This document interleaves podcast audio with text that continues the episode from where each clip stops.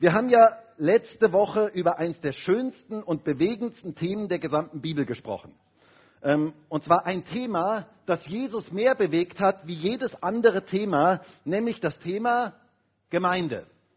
Das Thema Gemeinde. Und da möchte ich heute noch einmal Fortsetzung machen. Und ich weiß ja nicht, wer von euch das kennt, wenn man so durch Graz fährt, ich habe das letzte Woche schon gesagt, und man sieht die vielen Neubauten, die es dort so gibt, dann fragt man sich manches Mal, was wird denn da eigentlich gebaut?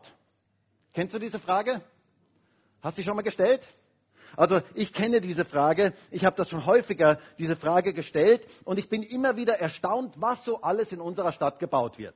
Unglaublich, was für Bauwerke da gebaut werden. Und genau diese Frage möchte ich heute auch hier an uns stellen. Was wird denn hier eigentlich gebaut?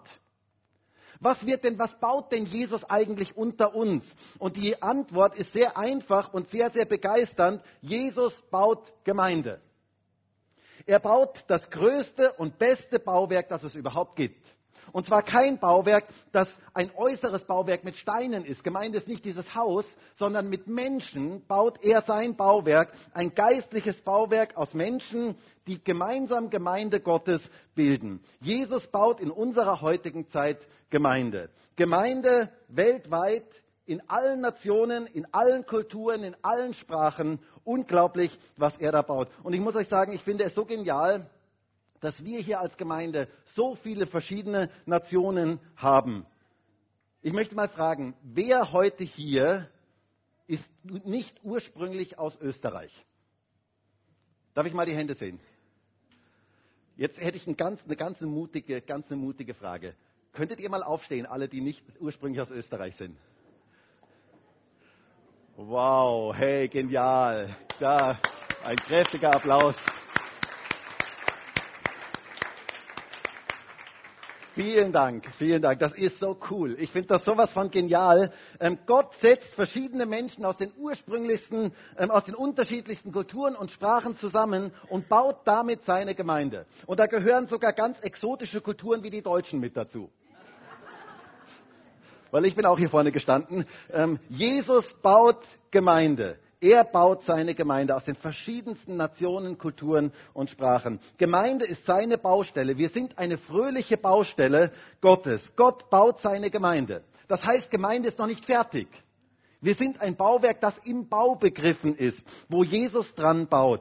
Und wir haben uns letzte Woche die Frage gestellt, was für eine Gemeinde baut eigentlich Jesus? Was wird denn da genau gebaut? Und wir haben festgestellt, dass erstens Jesus das Fundament von Gemeinde sein muss. Es geht um Jesus. Es geht bei Gemeinde um Jesus. Genau, da gehört eigentlich ein liturgisches Amen her, ähm, weil er ist der Wichtigste in dieser Gemeinde. Es geht um Jesus. Er ist der Allerwichtigste hier in dieser Gemeinde. Zweitens, Jesus ist selber der Bauherr. Er baut Gemeinde. Gemeinde ist nicht etwas menschlich Machbares, sondern er baut selber Gemeinde, einen lebendigen Organismus. Und drittens haben wir letzte Woche gesehen, dass er uns den Schlüssel gibt. Das heißt, er gibt uns die Verantwortung und die Autorität, dass wir mitbauen dürfen. Du und ich, wir sind Schlüsselpersonen in Gottes Plan. Er gibt uns den Schlüssel und wir sollen ein Stück Himmel auf diese Erde bringen. Das haben wir uns letzte Woche angeschaut. Und wenn du nicht da warst, die Predigt kannst du dir gerne nochmal auf YouTube nachschauen. Heute möchten wir einen weiteren wichtigen Aspekt uns anschauen von Gemeindebau und nochmal diesen wunderschönen Text lesen aus Matthäus 16, wo Jesus über Gemeinde spricht. Lesen wir mal Matthäus 16, Vers 16 bis Vers 19. Da heißt es, Simon Petrus aber antwortete und sprach, du bist der Christus, der Sohn des lebendigen Gottes. Und Jesus antwortete und sprach zu ihm, glückselig bist du, Simon, Sohn des Jona, denn Fleisch und Blut haben es dir nicht geoffenbart, sondern mein Vater, der in den Himmeln ist. Aber auch ich sage dir, dass du bist Petrus, und auf diesem Felsen werde ich meine Gemeinde bauen, und des Hades Pforten werden sie nicht überwältigen. Und ich werde dir die Schlüssel des Reiches der Himmel geben, und was immer du auf der Erde binden wirst, wird in den Himmeln gebunden sein, und was immer du auf der Erde lösen wirst, wird in den Himmeln gelöst sein. Jesus baut Gemeinde. Er baut heute in einer gewaltigen Dimension weltweit Gemeinde. Ich habe gelesen, dass weltweit jeden Tag 81.000 Menschen zum Glauben an Jesus kommen. Gewaltig. Auch heute an diesem Tag wieder 81.000 Menschen. Jesus baut Gemeinde. Heute möchte ich eigentlich nur einen Vers mit uns betrachten. Und zwar eigentlich sogar nur einen Teil eines Verses und den von drei verschiedenen Seiten uns anschauen. Aus drei verschiedenen Übersetzungen diesen Vers uns anschauen. Und zwar den Vers 18. Und da heißt es, ich werde meine Gemeinde bauen und des Hades Pforten werden sie nicht überwältigen. Was für eine gewaltige Zusage und Verheißung, auf die wir uns stellen dürfen. Die Pforten des Hades werden die Gemeinde nicht überwältigen. Was bedeutet das? Das möchten wir uns heute mal anschauen, so aus drei verschiedenen Blickwinkeln und aus drei verschiedenen Übersetzungen. Denn in diesem Vers ist unglaublich viel enthalten. Jesus baut seine Gemeinde und die Pforten des Hades werden sie nicht überwältigen. Was bedeutet das? Darüber möchten wir heute sprechen. Und das Erste, was es bedeutet, ist, Jesus baut eine ewige Gemeinde. Jesus baut eine ewige Gemeinde. Es heißt hier, ich werde meine Gemeinde bauen und des Hades Pforten werden sie nicht überwältigen. Des Hades Pforten. Was ist der Hades? Nun, Hades, das war das Totenreich. Laut Bibel ist das der Ort, wo die Toten aufbewahrt werden bis zur Auferstehung der Toten. Aber dieser Begriff wird in der Bibel sehr vielschichtig verwendet. Einmal wird er für Totenreich verwendet, dann wird er an wenigen Stellen, an einigen wenigen Stellen auch für Hölle verwendet. Deswegen übersetzt Luther zum Beispiel die Pforten der Hölle. Ähm, und er wird allgemein für Tod verwendet. Also dieser Begriff wird allgemein für Tod verwendet. Und Jesus sagt hier, dass, die Hade, dass der Hades die Gemeinde Jesu nicht stoppen kann. Was bedeutet das? Es bedeutet, der Tod kann die Gemeinde Jesu nicht stoppen. Das ist so eine wichtige Wahrheit. Gemeinde ist keine irdische, sondern eine ewige Körperschaft.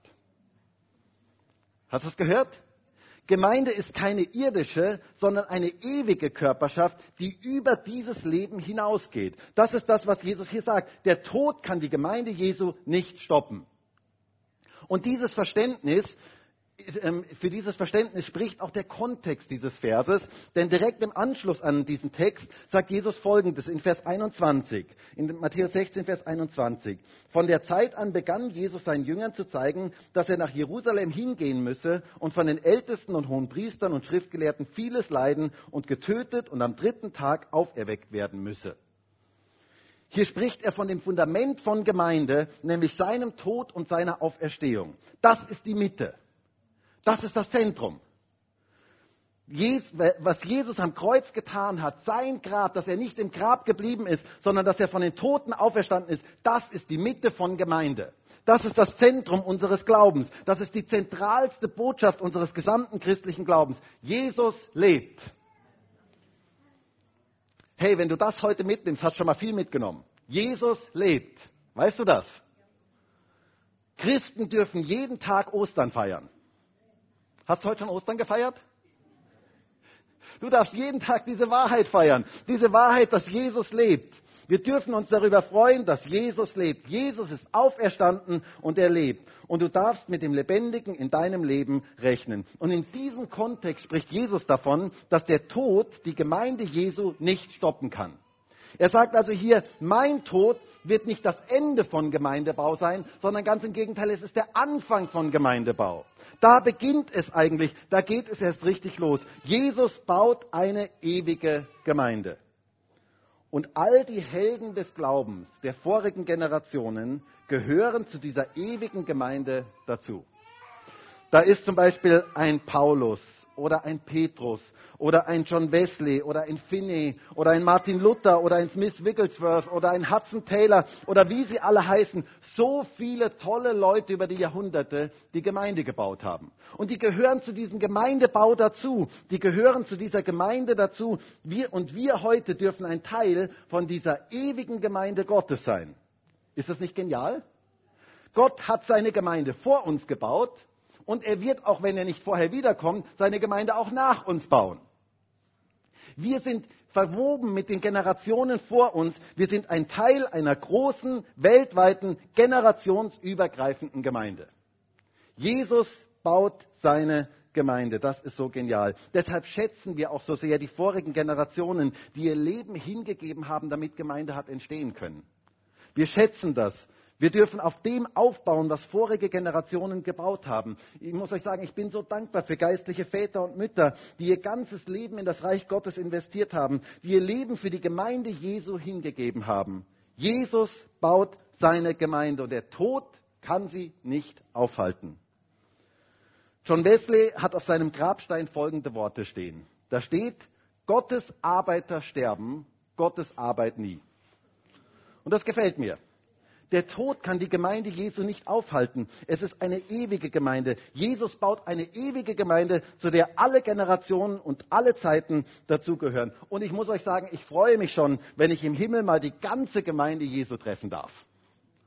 Das wird etwas Geniales sein. Aus allen Jahrhunderten durch die Gemeinde Jesu. Und wir gehören mit dazu. Und wisst ihr, diese Leute, die sind in ihrer Zeit ihr Rennen gelaufen, so wie wir heute. Sie sind ihren Lauf gelaufen, sie haben ihren Lauf vollendet und jetzt sind wir dran. Jeder von uns ist dran, sein Rennen heute zu laufen. Du bist heute dran, dein Rennen zu laufen. Wir haben die Staffel bekommen von ihnen und wir sind dran, jetzt unser Rennen zu laufen. Ich weiß nicht, kennt ihr so Staffelläufe? Kennt ihr das? Habt ihr das früher in der Schule auch manches Mal gemacht? Also ich kenne das noch, der, vor allen Dingen aus der Schulzeit kenne ich das noch. Ähm, so Staffelläufe. Und so Staffelläufe bedeutet, dass einer vor dir ge äh, schon gerannt oder gelaufen ist und dann übergibt er dir die Staffel und dann bist du dran. Und dann schauen alle auf dich, wie du rennst. Und genau das ist eigentlich das, was es ist. Wir sind in einem Staffellauf. Alle Augen sind heute auf uns gerichtet. Die vorigen Generationen haben uns die Staffel übergeben und jetzt sind wir dran, unseren Lauf zu laufen. Wir sind Teil dieser ewigen Gemeinde, die Jesus baut. Wir sind verbunden mit den Generationen, die vor uns Gemeinde gebaut haben. Sie haben das Ziel erreicht. Sie sind ihren Lauf gelaufen. Und jetzt sind wir dran. Wir haben die Staffel übernommen und wir sind zuständig, unsere Generation heute mit dem Evangelium zu erreichen. Das ist unser Auftrag. Und die vorigen Generationen feuern uns an. Wisst ihr, in Hebräer 12 gibt es so ein schönes Bild, ein Bild, das ich wirklich liebe. Ähm, Hebräer 11 kennt ihr vielleicht dieses Kapitel. Ähm, also wenn ihr euch noch nicht so gut im Alten Testament auskennt, lest mal Hebräer 11, weil da sind so diese ganzen Helden des Glaubens, gewaltige Leute aus dem Alten Testament. Da ist ein Henoch und ein Abraham und ein Noah und ein Mose ähm, und ein David und so weiter. Die werden dort geschildert in Hebräer 11 und dann kommt Hebräer 12. Und dann in Hebräer 12 heißt es in Vers 1, deshalb lasst nun auch uns da wir eine so große Wolke von Zeugen um uns haben, jede Bürde und die uns so leicht umstrickende Sünde ablegen und mit Ausdauer laufen den vor uns liegenden Wettlauf, indem wir hinschauen auf Jesus, den Anfänger und Vollender unseres Glaubens. Der Schreiber des Hebräerbriefs hat hier ein antikes Stadion vor Augen. Ein Stadion, wo ganz viele Menschen sind. Und da ist eine Wolke von Zeugen, heißt es hier. Stell dir mal vor, du bist in einem Fußballstadion, vielleicht kannst du dir das so vorstellen, vielleicht warst du in letzter Zeit mal irgendwo in einem Fußballstadion und da sind ganz, ganz viele Leute und du schaust so die Ränge rauf und du siehst lauter Gesichter, du siehst lauter Leute dort, aber du kannst die Gesichter nicht genau sehen. Es ist wie eine Wolke. Es ist wie so eine Wolke. Und das ist das Bild, das hier gebraucht wird. Und wir sind umringt von einer Wolke von Zeugen. Leuten, die den Lauf schon vor uns gelaufen sind, die alles gegeben haben für das Reich Gottes und für seine Gemeinde und die schauen uns jetzt zu. Wir sind Teil dieser ewigen Gemeinde und diese Leute, das ist dieses Bild, das hier gebraucht wird, diese Leute feuern uns an, unseren Lauf zu laufen. Die sind auf der Zuschauertribüne und die schauen uns zu, wie wir jetzt unseren Lauf laufen. Und ich möchte es sehr, sehr deutlich sagen, jeder, der heute hier in diesem Gottesdienst ist und auch jeder, der draußen im Übertragungsraum ist und auch jeder, der im Livestream ist oder im, im Internet die Predigt sich anschaut, damit ich wirklich jeden erwische, ähm, keiner von uns ist, hat jetzt schon den Platz auf, Zuschau auf der Zuschauertribüne. Dein Platz ist jetzt zu laufen. Denn ich treffe immer wieder mal Christen, die meinen, sie könnten sich schon auf die Zuschauertribüne setzen. Das ist noch nicht dein Platz, möchte ich dir ganz deutlich sagen. Dein Platz ist jetzt zu laufen. Aber die vorigen Generationen, die sitzen auf der Zuschauertribüne und die feuern uns an. Und ich kann mir das so richtig bildlich vorstellen, wie ein Paulus ähm, da vielleicht manches Mal aufspringt und sagt, hey Leute, lauft euren Lauf, es lohnt sich. Es lohnt sich, den Lauf zu laufen. Gebt Gas, werdet nicht müde. Das ist das, was hier gemeint ist. Wir sind heute dran, unseren Lauf zu laufen und der Tod kann die Gemeinde Jesu nicht aufhalten. kann die Gemeinde Jesu nicht stoppen, denn er baut eine ewige Gemeinde, wo die Generationen miteinander verknüpft sind. Das finde ich etwas ganz, ganz Gewaltiges. Ich baue meine Gemeinde und der Tod wird sie nicht aufhalten. Genial. Aber noch eine zweite Dimension möchte ich mit hineinnehmen, denn es heißt hier in unserem Text aus der Luther-Übersetzung, und auch die ist richtig, wie schon gesagt, es gibt eine Bedeutungsvielfalt hier in diesem Text. Ähm, in Vers 18 heißt es, und ich will meine Gemeinde bauen und die Pforten der Hölle sollen sie nicht überwältigen. Ich habe am Anfang gesagt, dieses Wort kann auch mit Hölle übersetzt werden. Es, es gibt eine Bedeutungsvielfalt da drin. Jesus, zweitens, Jesus baut eine bewahrte Gemeinde. Jesus baut eine bewahrte Gemeinde. Was sind die Pforten der Hölle? Nun, die Leute damals wussten sofort, wovon hier gesprochen wurde. Die Pforten der Hölle, das sind die Pläne des Feindes. Wie kommt man da drauf? Wie kommt man auf, diese, auf, auf diesen Gedanken? Nun, was sind die Pforten eines Hauses? Haustür höre ich, genau. Was sind die Pforten der Freien Christengemeinde Graz? Wo sind die? Okay, also die Pforten der, der Freien Christengemeinde Graz sind in der Konrad von Hötzener Straße 64. Ähm, das ist so, die, wir würden sagen, vielleicht die Eingangstür oder so. Ähm, aber wisst ihr, Pforten sind doch etwas ziemlich Statisches. Die können eigentlich nicht angreifen, oder? Also zumindest hätte ich noch nicht gesehen, dass unsere Türen ähm, plötzlich da durch die Gegend rennen und uns irgendwie äh, angreifen oder so. Ähm, nein, Pforten sind etwas sehr, sehr Statisches. Was ist dann hier gemeint, wenn es hier heißt, die Pforten werden nicht überwältigen? Was ist damit gemeint? Nun, die Pforten damals waren nicht nur eine Eingangstür, sondern die Pforten waren ein Raum. Und zwar ein Raum, in dem die Ältesten und die Leiterschaft der Stadt saßen und ihre Pläne für die Stadt schmiedeten. Wer einmal in Jerusalem war, der kennt vielleicht diese, diese Stadttore, ähm, wo die Ältesten damals drin gesessen sind. Wenn man in die Altstadt gehen, gehen möchte, dann muss man durch diese Stadttore durchgehen. Und das ist nicht einfach nur eine Tür, sondern das ist ein Raum. Und damals saßen die Ältesten in diesem Raum und sie schmiedeten dort die Pläne für die Stadt. Also sie saßen in diesem Raum und sie, sie machten sich Gedanken über die Geschicke der Stadt, was sie für die Stadt alles machen sollten. Und dort wurden die Pläne geschmiedet. Es gab kein Rathaus, es gab keine Sitzungssäle, es gab die Beschlüsse, die im Tor gefasst wurden. Gibt es viele Stellen im Alten Testament von den Ältesten, die im Tor sitzen, ähm, die die Stadt, die, die schauen, was in der Stadt alles passieren sollte. Und Jesus sagt hier, ich werde meine Gemeinde bauen und die Pläne des Feindes werden sie nicht überwältigen. Das ist hier die Zusage. Was hat der Feind schon alles geplant und probiert, um Gemeinde Jesu zu zerstören? Wenn man allein mal in die Kirchengeschichte hineinschaut, ihr Lehren und Gefahren von innen und außen, Verfolgung und Irrwege und alles Mögliche, ich habe letzte Woche schon ein bisschen ähm, darüber gesprochen. Wenn ich nur daran denke, kurze Zeit nachdem Jesus das hier gesagt hat, ähm, hat Judas Jesus verraten. Könnt ihr euch das vorstellen, was die Jünger sich damals gedacht haben? Bist du schon einmal von deinem engsten Freund verraten worden? Das ist etwas unglaublich Schmerzhaftes. Etwas unglaublich Schmerzhaftes. Und ich könnte mir vorstellen, dass die zwölf Jünger sich gedacht hatten, also jetzt ist es vorbei. Das war's. Also jetzt kann es nicht mehr, das kann nichts mehr werden, jetzt ist alles zu Ende. Aber Jesus baute seine Gemeinde. Er fing eigentlich dann erst richtig an. Durch Verfolgungen hindurch baute er seine Gemeinde. Ja, im Planungszentrum der Hölle wird permanent nachgedacht, wie man die Gemeinde zerstören könnte. 2000 Jahre schon. Aber Jesus sagt, ich werde meine Gemeinde bauen und die Pläne des Feindes werden nicht erfolgreich sein. Wie cool ist das denn? Dass Jesus das gesagt hat, das finde ich so etwas Geniales, mich darauf stellen zu dürfen. Die Pläne des Feindes werden nicht erfolgreich sein. Jesus baut seine Gemeinde. Im Alten Testament, im Propheten Sacharja, äh, sagt Gott einmal in, in Kapitel 2, Vers 12, denn wer euch antastet, tastet meinen Augapfel an. Die Gemeinde anzutasten bedeutet, den Augapfel Gottes anzutasten. Das nimmt Jesus ziemlich persönlich. Das sehen wir übrigens auch im Neuen Testament. Da gab es einen Mann, der später einer der größten Apostel ähm, der gesamten Christenheit wurde, der jetzt übrigens im Stadion sitzt und uns zuschaut ähm, und uns anfeuert. Der verfolgte die Gemeinde bis aufs Blut.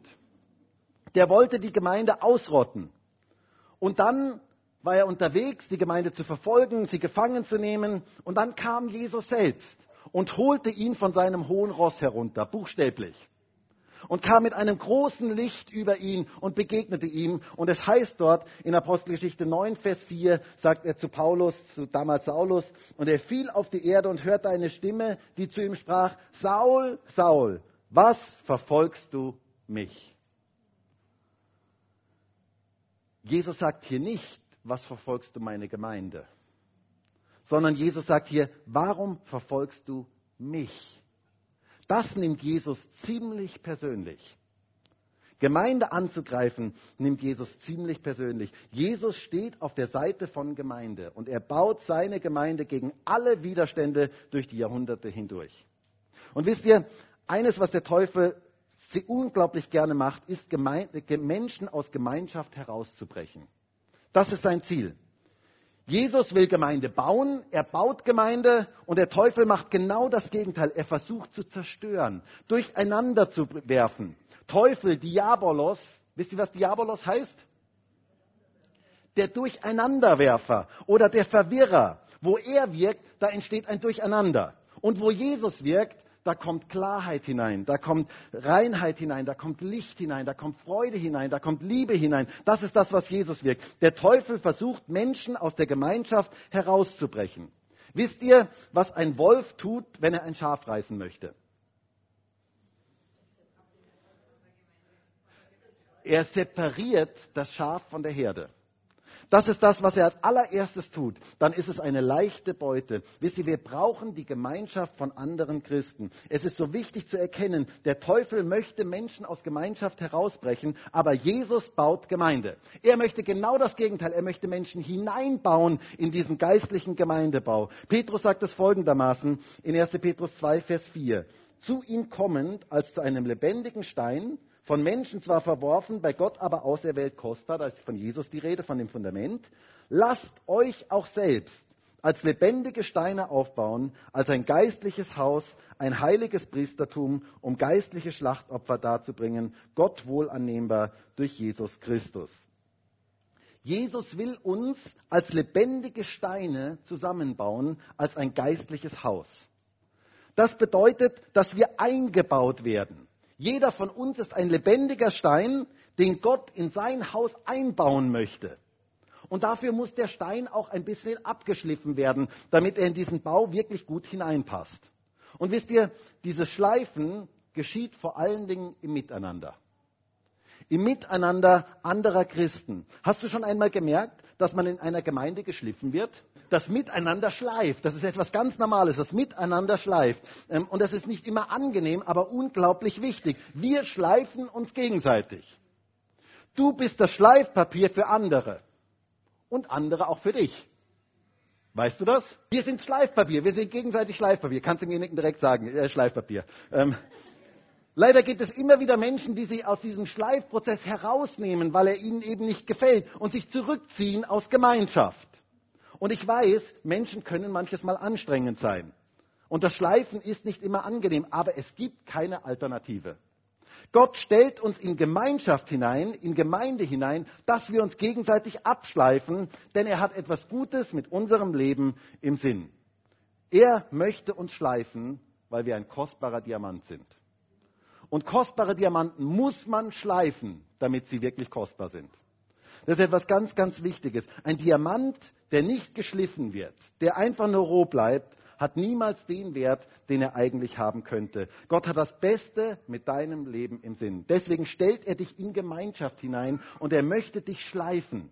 In den Sprüchen heißt es einmal so schön, in Sprüche 27, Vers 17, ein Messer wetzt das andere. Kennst du das in der Küche? Ein Messer wetzt das andere und ein Mensch den anderen. Wer hat schon mal mit einem stumpfen Messer versucht zu schneiden? Das ist ziemlich mühsam, oder? Wie anders ist es, wenn ein Messer geschliffen ist? In der Gemeinschaft werden wir geschliffen. Gott schleift so manche Ecken und Kanten weg, die andere verletzen und die anderen wehtun. Wir werden nirgendwo so geschliffen wie in der Gemeinschaft. Wenn du geistlich wachsen willst Und ich möchte jetzt nicht heute die Frage stellen, wer geistlich wachsen möchte, weil ich hoffe, dass so ziemlich alle Hände nach oben gehen würden. Aber wenn du geistlich wachsen willst, brauchst du Gemeinschaft mit anderen Christen. Ja, da gehört Vergebungsbereitschaft dazu. Da gehört es dazu, dass die Kanten abgeschliffen werden, denn du wirst merken, dass auch andere Kanten haben. Und das wird auch dich vielleicht manches Mal verletzen und da braucht es Vergebungsbereitschaft. Ich weiß nicht, ist dir schon mal aufgefallen, dass im Neuen Testament ganz, ganz viel von Vergebungsbereitschaft die Rede ist? Also man kann das Neue Testament ja gar nicht durchlesen, ohne dass man ständig darauf stößt. Es geht ständig um Vergebungsbereitschaft. Das hat seinen Grund, dass es so oft angesprochen wird, denn wir brauchen ein vergebungsbereites Herz, wenn wir in Gemeinschaft leben möchten. Gott hat einen wichtigen Schleifprozess mit dir vor. In der Gemeinschaft wirst du geschliffen. In der Gemeinschaft lernt man so unglaublich viel an geistlichen Disziplinen. Man lernt zum Beispiel Geduld. Hast du das schon mal mitbekommen? In der Gemeinschaft lernt man Geduld, lernt man Demut, lernt man Selbstreflexion, lernt man Vergebungsbereitschaft, lernt man Liebe üben, lernt man sich selber zurückzunehmen, lernt man den anderen zu ertragen, sagt die Bibel. Die Bibel ist da ziemlich ehrlich. Manches Mal muss man Leute auch ertragen lernt man Andersartigkeit auszuhalten. Unglaublich wichtige Lernprozesse in unserem Leben. Gott möchte uns schleifen, damit wir zu dem Diamant werden, den er sich gedacht hat. Und das geht nur in der Gemeinschaft. Ich weiß ja nicht, wer von euch die Geschichte von Michelangelo und dem Kunstwerk David kennt. Kennt ihr dieses Kunstwerk David? Ein ganz, ganz bekanntes Kunstwerk. Es gab einen großen Marmorblock, der irgendwo herumlag.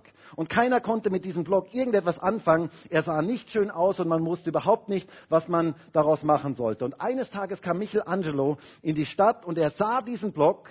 Und in dem Moment, wo er diesen Marmorblock sah, sah er David in diesem Block.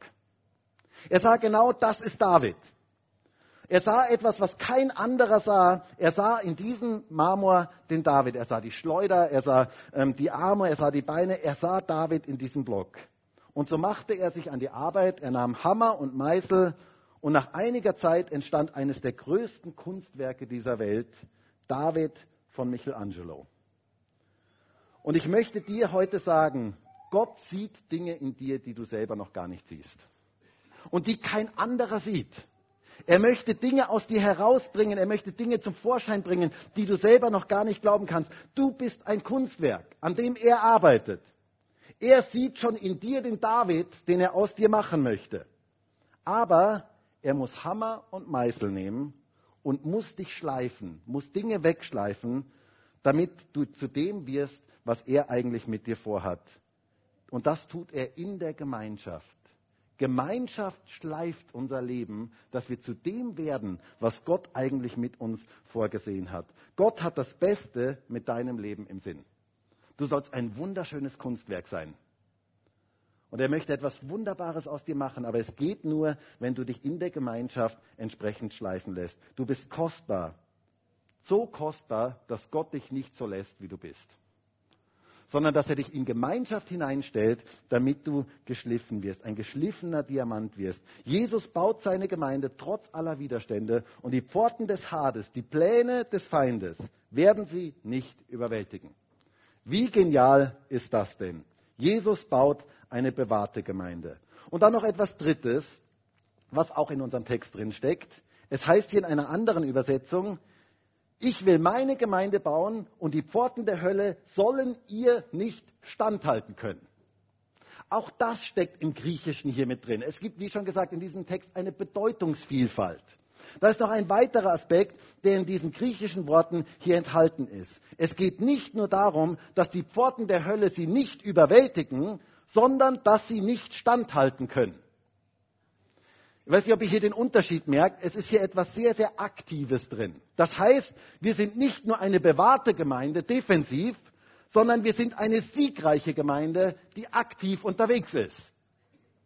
Das ist so etwas Wichtiges. Eine Gemeinde, die angreift, eine Gemeinde, die etwas verändert in dieser Welt. Und auch dieser Aspekt ist in unserem Text enthalten. Wir sitzen nicht nur herum und bunkern uns ein, sondern Gemeinde ist aktiv und ist dafür da, etwas zu verändern in dieser Welt. Jemand hat das mal in einem Bild so schön ausgedrückt. Er hat gesagt, unser König als Christen, unser König ist im Exil. Und wir sind der Voraustrupp des Reiches Gottes auf dieser Welt. Das gefällt mir. Unser König ist im Exil. Wir dürfen hier schon Reich Gottes bauen, in dem Wissen, dass unser König wiederkommt. Dass unser König kommt und dass er sein Reich aufrichten wird. Das Reich Gottes siegt. Das ist keine Frage. Das ist wirklich überhaupt gar keine Frage. Und bis dahin dürfen wir arbeiten und unseren Teil schon heute tun. Wir sind Widerstandskämpfer gegen den Gott dieser Welt. Wir sind Widerstandskämpfer gegen das System dieser Welt. Wir stehen mitten in dieser Welt. Und wir wissen, dass diese Welt nicht alles ist. Wir wissen um ein Gottesreich, das kommen wird. Es wird eines Tages Gerechtigkeit geben. Wisst ihr, das vielleicht auch je älter ich werde, desto mehr denke ich mir, ich bin so dankbar dafür, dass es eines Tages mal Gerechtigkeit geben wird. Wenn ich die ganze Ungerechtigkeit heute in der Welt sehe, bin ich so dankbar dafür, dass Jesus sein Reich bauen wird und dass es eines Tages Gerechtigkeit geben wird. Es wird eine Zeit kommen, da gibt es keine Ausbeutung mehr, keine Ungerechtigkeit mehr, keinen Krieg mehr, keinen Hunger mehr, keine Drogentoten mehr, keinen Kindesmissbrauch mehr. Unser König wird sein Friedensreich aufrichten. Und bis dahin wir, müssen wir uns nicht verstecken, sondern wir dürfen ganz bewusst vorwärts gehen. Wir dürfen jetzt schon hier Gottes Reich aus, aufbauen. Wir müssen uns nicht verstecken in unseren Gemeindehäusern, sondern wir sind ein Vorausdruck des Reiches Gottes und bringen in unserem Umfeld dieses Reich Gottes in diese Welt. Möge Gott uns alle miteinander an der Arbeit finden, wenn er wiederkommt. Es heißt doch einmal in Matthäus 24, Vers 46, glückselig jeder jener Knecht, den der Herr, wenn er kommt, bei der Arbeit findet. Gott möchte uns bei der Arbeit finden, wenn er wiederkommt. Wir haben einen Auftrag in dieser Welt. Er möchte uns im Kampf finden, im Widerstand gegen das Unrecht dieser Welt. Er möchte uns als Gemeinde, Gemeinde Jesu ist gegen das Unrecht dieser Welt, steht gegen das Unrecht dieser Welt. Wir stehen dafür, dass wir das Evangelium hineintragen in diese Welt. Wir haben eine geniale Botschaft. Lasst euch versöhnen mit Gott. Das ist unsere Botschaft, die wir haben. Wir stehen für die Werte des kommenden Reiches Gottes. Und wir sind unschlagbar. Weil am Ende wird das Reich Gottes siegen. Wisst ihr, ich habe das Buch zu Ende gelesen. Ich weiß, wie es endet. Lies mal, wie es endet. Ich bin so dankbar dafür, dass ich weiß, wie dieses Buch endet. Jesus siegt und sein Reich wird kommen. Wir sind eine siegreiche Gemeinde. Nein, wir verkriechen uns nicht und warten, dass Jesus uns bewahrt, defensiv, sondern wir sind aktiv unterwegs, einen Unterschied in dieser Welt zu machen. Solange wir hier auf dieser Erde sind, haben wir einen Auftrag. Es soll einen Unterschied machen, ob du über diese Erde gegangen bist oder nicht. Hast du es gehört? Es soll einen Unterschied machen, ob du über diese Erde gegangen bist oder nicht. Jemand hat mal gesagt, es ist nicht deine Schuld, dass die Welt so ist, wie sie ist, aber es wäre deine Schuld, wenn sie so bleibt. Ich glaube, da steckt unglaublich viel Wahrheit drin. Wir können einen Unterschied machen. Jesus möchte uns gebrauchen, dass wir Licht in diese Welt hineinbringen. Gemeinde hat einen großen Auftrag. Und vielleicht sagst du jetzt, ja, aber Markus, Moment, ähm, was bringt schon mein kleiner Einsatz im Vergleich zu den großen Problemen dieser Welt? Es gibt so viel Schlimmes in dieser Welt. Glaubst du wirklich, dass dein Einsatz einen Unterschied macht? Und ich möchte sagen, ja, ich glaube das von ganzem Herzen. Ich glaube das wirklich von ganzem Herzen. Da gibt es eine schöne Geschichte aus dem Alpha-Kurs. Ähm, da war ein Opa mit seinem Enkel am Strand unterwegs und überall lagen Seesterne herum. Der ganze äh, Strand war voll mit Seesternen, die alle an Land gespült wurden und die dort verendeten. Und der Kleine, der nahm dann die Seesterne einen nach dem anderen und warf sie wieder ins Wasser hinein. Und er tat das eine ganze Zeit und dann kam ein Mann vorbei und er sagte zu ihm, du äh, Kleiner, was machst denn du da eigentlich? Das macht doch gar keinen Sinn. Siehst du nicht, wie viele Seesterne dort auf diesem ganzen Strand sind? Das macht doch gar keinen Sinn, was du da machst. Und der Kleine nahm den nächsten Seestern, warf ihn ins Wasser und sagte, ich wette, für den macht es einen Sinn. Und ich glaube, da steckt eine ganz, ganz wichtige Wahrheit drin für uns. Wenn jeder Christ in seinem Umfeld etwas verändert, verändert sich diese Welt hey Leute, wir können etwas verändern. Wir sind dafür da, um etwas zu verändern, einen Unterschied zu machen. Wir dürfen als Gemeinde Jesu siegreich vorwärts gehen. Wir wissen, Jesus wird eines Tages wiederkommen und sein Reich aufrichten. Aber bis dahin sind wir der Vorausdruck des Reiches Gottes in unserem Umfeld. Und wir dürfen etwas verändern. Wenn wir etwas in unserem Umfeld verändern, verändert sich diese Welt. Gemeinde Jesu ist eine siegreiche Gemeinde. Ist es nicht genial, was für eine Gemeinde Jesus heute baut? Es begeistert mich so, zu dieser Gemeinde dazuzugehören. Er baut eine ewige Gemeinde. Er baut eine bewahrte Gemeinde und er baut eine siegreiche Gemeinde. Und du und ich, wir dürfen dazugehören. Das finde ich mega cool. Das finde ich wirklich so etwas Geniales. Gott möchte, dass du dich einklingst in das, was er heute baut. Jesus sagt, ich will meine Gemeinde bauen und die Pforten des Hades sollen sie nicht überwältigen. Was für eine geniale Zusage. Darauf dürfen wir uns stellen und wir dürfen mitarbeiten in dem, was Jesus heute baut. Bist du bereit, dich in das einzuklinken, in diesen großen Plan Gottes einzuklinken? Das wäre so genial. Denn Jesus baut Gemeinde. Und ich würde jetzt so gerne mit uns gemeinsam dafür beten. Und vielleicht können wir gemeinsam aufstehen.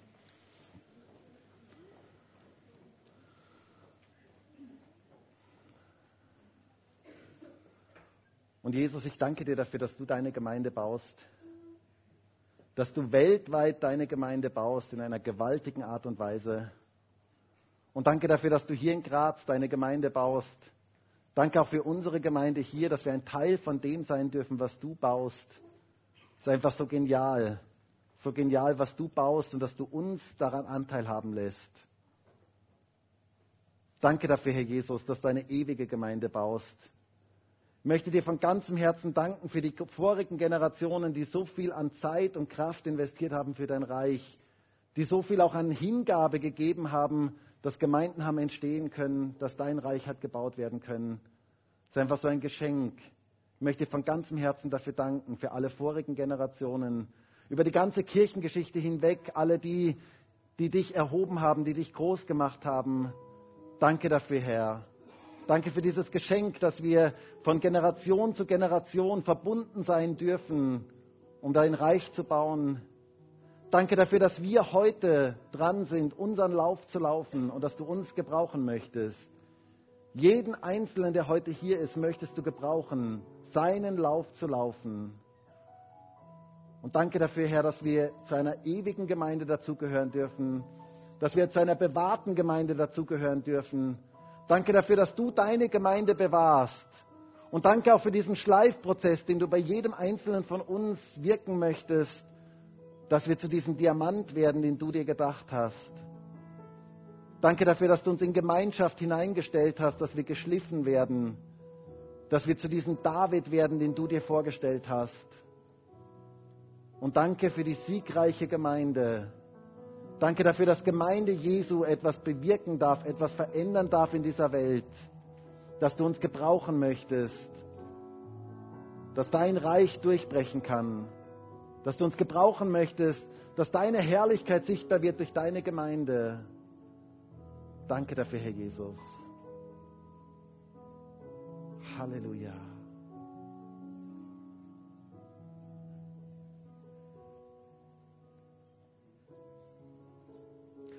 Und ich habe den Eindruck, dass heute jemand hier ist und du hast empfunden in letzter Zeit, dass eine große Distanz zwischen dir und anderen Menschen gekommen ist.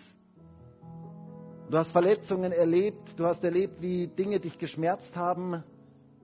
Und Gott ist heute hier und er sagt zu dir, du sollst vergeben. Ich möchte, dass du vergibst. Das ist ein wichtiger Prozess, den ich in deinem Leben gestartet habe, dass du dich nicht zurückziehst, sondern dass du anfängst zu vergeben. Weil ich möchte Beziehungen reinigen, ich möchte Beziehungen erneuern. Ich möchte ganz neue Dinge wirken und ich habe einen wichtigen Prozess in deinem Leben. Ich möchte dich schleifen. Ich möchte dich in das hineinbringen, was ich mit deinem Leben eigentlich vorhab. Aber es ist so wichtig, dass du dich nicht zurückziehst, sondern dass du anfängst, diesen Prozess der Vergebung zu starten.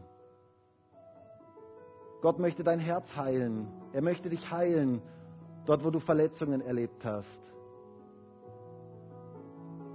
Danke dafür, Jesus. Danke dafür, dass du wirkst. Danke dafür, dass du Menschen heilen möchtest.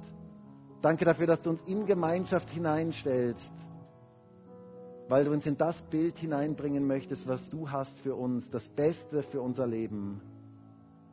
Und Jesus, ich möchte dir über allem danken, dass du deine Gemeinde baust. Es ist einfach so ein Geschenk zu wissen, du baust Gemeinde. Und dafür möchten wir dir alle Ehre geben. Du bist einfach so gut.